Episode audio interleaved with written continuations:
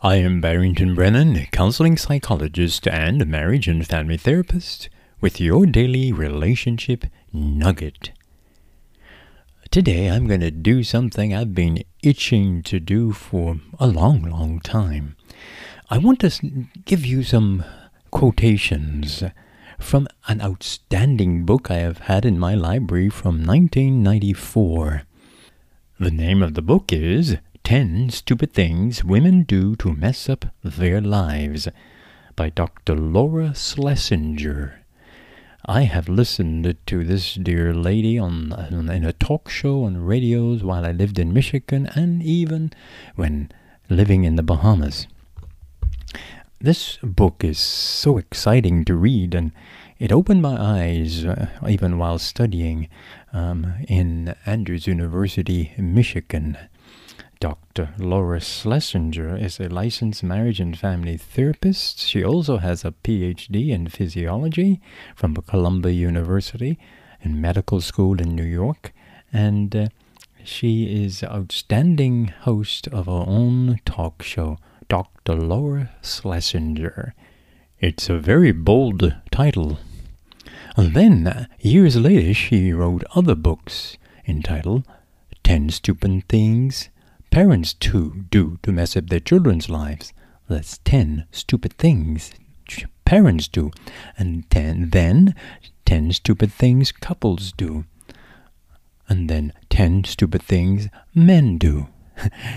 I found this so exciting. I said, let me share with my listeners the 10 stupid things. Now, you can go in the store on Amazon.com and Barnes & Noble and purchase the book but I think, in, in keeping with the theme of, of what I do here on this program, Your Daily Relationship Nugget, I thought it's good to make some references to this book and what she talks about.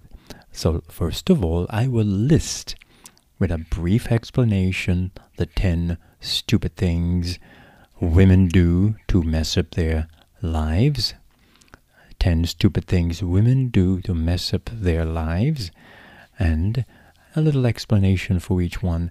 We go from there. Stupid thing number one. It's called, she says, stupid attachment. It is a is a woman just a www on a man, whoa whoa on a man? you typically look at the context of a man to find and define yourself. That's stupid attachment. Okay? Then, the number two is stupid courtship. I finally found someone I could attach to. And other stupid ideas about dating. I'm quoting from Dr. Schlesinger. Desperate to have a man, you become a beggar and not a chooser in a in the dating relationship. Then, stupid devotion. This is the third stupid thing women do to mess up their lives is stupid devotion. But I love him. And more stupid romantic stuff. I know you're going to wonder what's happening here, but I, I'm just reading the titles of each each chapter. But I love him and more stupid stuff. You find yourself driven to love and suffer and succor, or do you spell that another way? And then, stupid thing number four stupid passion. Oh, ah, we're, we're, we're doing this so wonderfully. It means love. You have sex too soon, too romantically, and set yourself to be burned. Mm-hmm. And then stupid cohabitation. This is the fifth stupid thing women do to mess up their lives. Stupid habitation. The ultimate female self delusion, she says. So stop lying to yourself.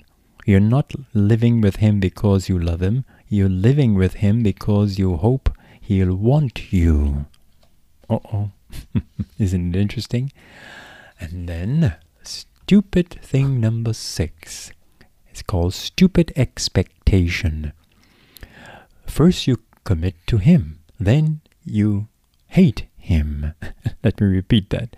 First you commit to Him, then you hate Him. Using marriage as a quick fix for low or no self esteem. That's interesting, isn't it? Then, stupid thing number seven. It's called stupid conception. Making babies for the worst reason. Misguidedly, use biology as a jumpstart for love, personal growth, and commitment. Wow, these these are heavy stuff. I hope you're listening to these and you need to go and perhaps get the book. Then, stupid thing number eight. It's called stupid subjugation. Stupid subjugation. Letting him hurt your babies. You and your children are held hostage to your own obsessive need for security and attachment. wow, that's a heavy one, Dr. Schlesinger. Then, stupid thing number nine. It's called stupid happiness. Oh, I always whine and whimper when I am angry. Too scared and insecure to deal with your rage, you turn it into wimpishness. And now I know there is a lot can be added and needs to in this, and I will do that for a couple segments here on this station. But I thought I'll whet your appetite, and here's the tenth one. Tenth one. Stupid forgiving. It's called stupid forgiving. I know he's adulterous. I know he's addicted, controlling, insensitive, and violent. But other than that, End of quote. You don't know when to break off a non win relationship or how not to get involved in the first place. I find it quite interesting.